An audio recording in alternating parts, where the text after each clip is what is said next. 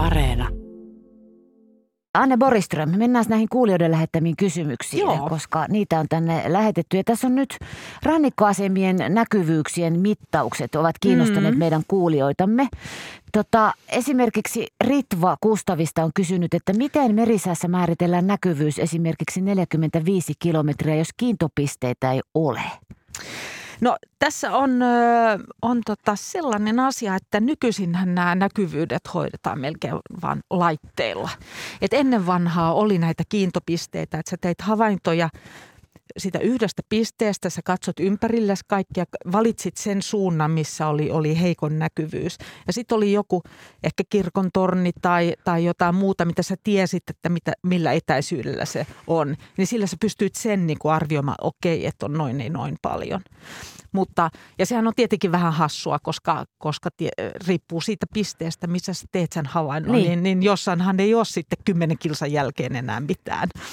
Mutta tänä päivänä nämä, nämä kyllä hoidetaan jo tämmöisellä infrapunavalon äh, sironnan mittauslaitteella. Ja, ja periaatteessa silloinhan se on tasavertaista sitten taas nämä mittauspisteet, mikä on niin kuin hyvä asia. Ja niissä se lähettää sen signaalin ulos, vastaanottaa sen, sen sironnan siitä ja, ja arvioi sit sitä näkyvyyttä.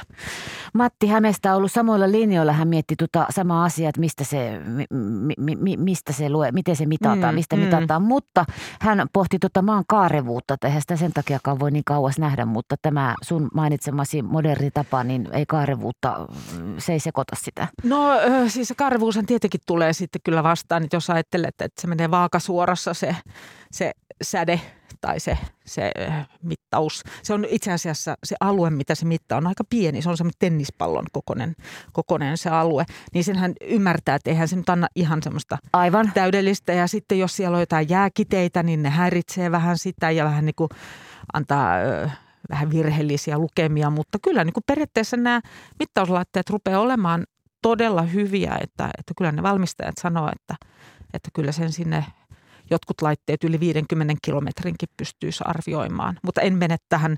Ei mennä nyt sen ei mennä sitten, että miten hyviä ne, ne laitteet on. Joo. Joo. Tämä tosiaan Anneli Vantalta oli samaa pohtinut. Hän, hän oli satelliittikin mielessä, mikä tuli äkkiseltään mullekin mieleen Mm, jotenkin, että se mm. menisi taivaan ka- Joo. kautta, mutta ei tarvihen mennä. Mutta jos ajatellaan näitä mittauksia, niin, niin periaatteessa lentoliikenteessä käytetään tämmöistä, että yli 10 kilometriä. Tiedätkö tyyliin, että se 10 kilsaa niin kuin riittää, Joo. että, että ei, ja, jos ajatellaan niitä havaintoja, niin harvemminhan sä tarvitset sen tiedon, että onko se nyt sitten 15 vai 20 kilometriä. Niin tässäkin mun mielestä voisi ihan yhtä hyvin käyttää, vaan semmoinen, että näkyvyys on hyvä Joo. yli 10 Ja melko kilsaa. hyvä ja näin niin, poispäin. Just näin.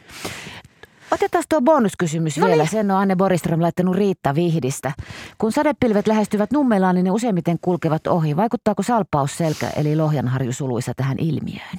Mitä arvelet? Tota, Nummela, mä yritän miettiä, joo. Kyllähän salpausselkä aina vaikuttaa, siis nämä korkeudet ää, aikeut, ää, äh, vaikuttaa näihin, näihin sataviin pilviin. Ennemmin se on ehkä niin päin. Tai sitten toisaalta myös sitä, jos ajatellaan keväällä, usein puhutaan esimerkiksi föönilmiöstä.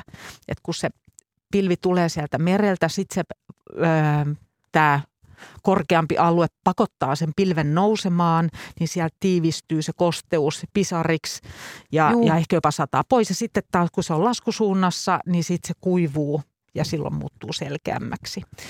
Mutta, mutta tota, aika paljonhan kuulee näitä ihmisillä on, on niinku fiiliksiä, että järven yli näkee sen sateen, mutta sitten se ei tuo, kuitenkaan kohdalle.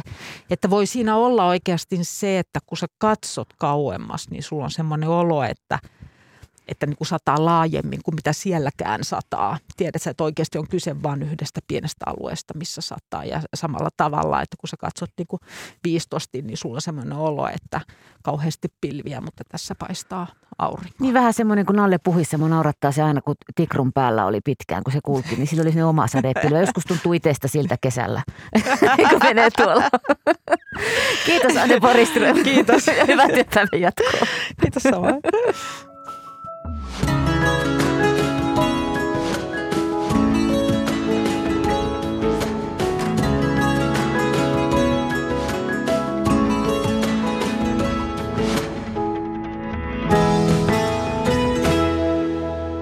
Radio Suomi.